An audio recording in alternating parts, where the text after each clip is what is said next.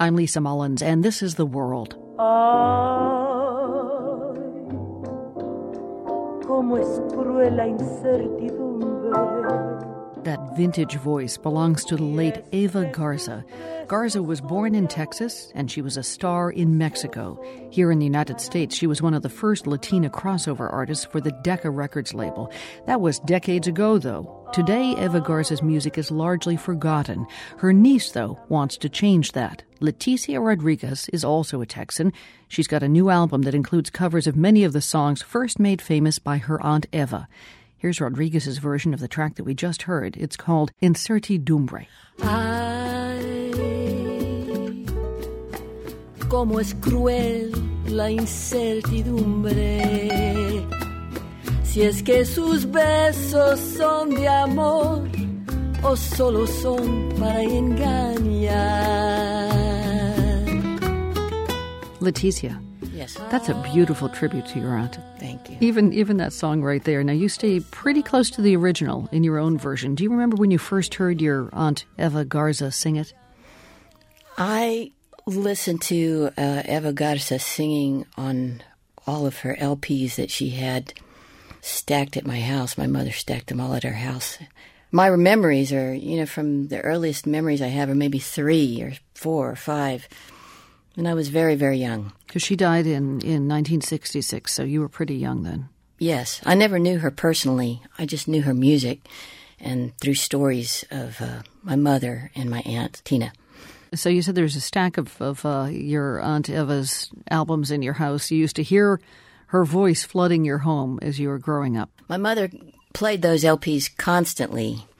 They were obviously her favorite LPs, and um, I can still see my mother dancing with my father in the den and crying or laughing or telling me stories about Aunt Eva and what, what country Eva was in and what she was doing at the time and how the people loved her. What do you mean, what country she was in? She was an internationally known singer. One of the reasons I wanted to do this CD and pay homage to my tia Eva was because here in Texas, a lot of people don't know who she is. Even though she was born in San Antonio, she left uh, to become a singer in Mexico City. She lived in Mexico City for many years. She lived in New York for many years.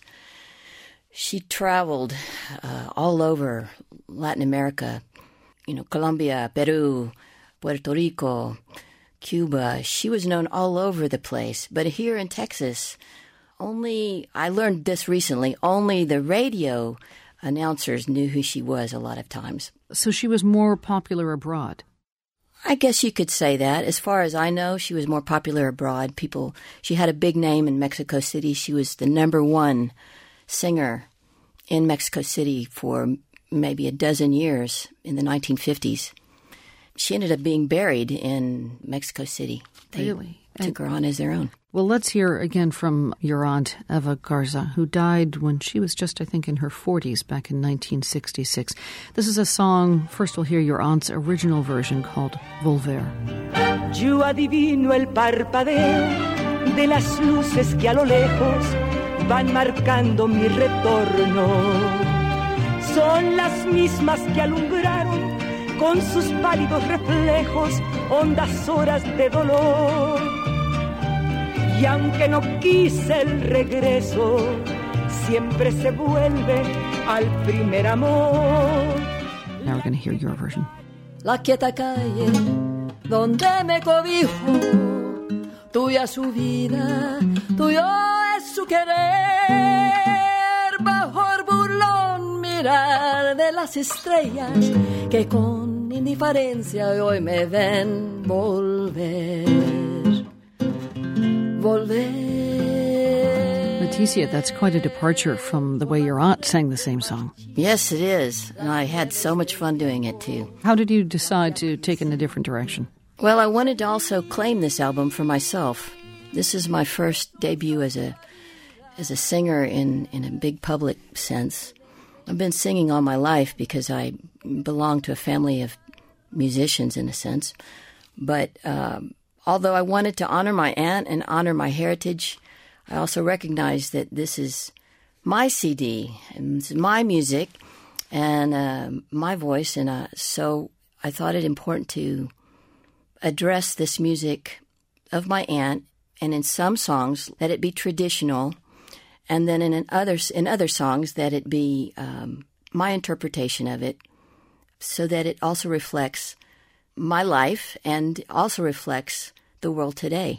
This is interesting. I wonder if, since um, many people will be introduced both to your aunt's music and to your music through an album like this and through an interview like this, tell us what maybe the hallmarks are of, of your aunt's music and then of yours as you as you kind of distinguish yourself from hers. Well, let's see. In a nutshell, my aunt's music, uh, I would say the richness, clarity, the tonality, intonation. She just had the voice that just knocked you off your feet. In terms of my music, what I like to do is be multicultural to include all sounds, all experiences that I have grown up with to put it into my music. Like Milonga Sentimental, for example. It uses a Mozambique rhythm, even though it's a song from Argentina. I think it's important for me to say I am, you know, a Tejana, I am a Latina, I am an American. You know, I'm not trying to mimic someone. I'm trying to say this is also who I am. All of these things.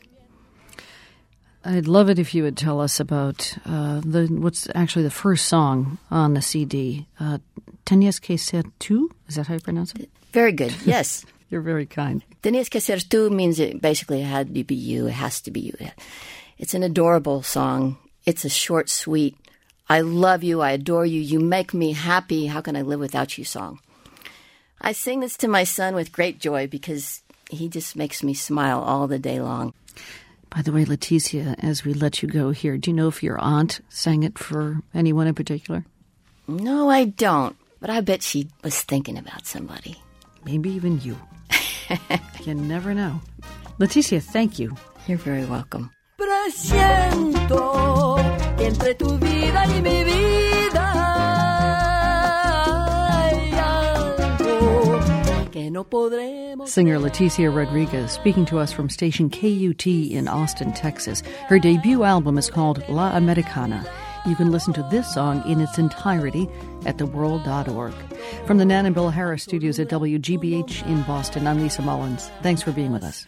Para quererte como jamás a nadie querido. Para besarte como a besé.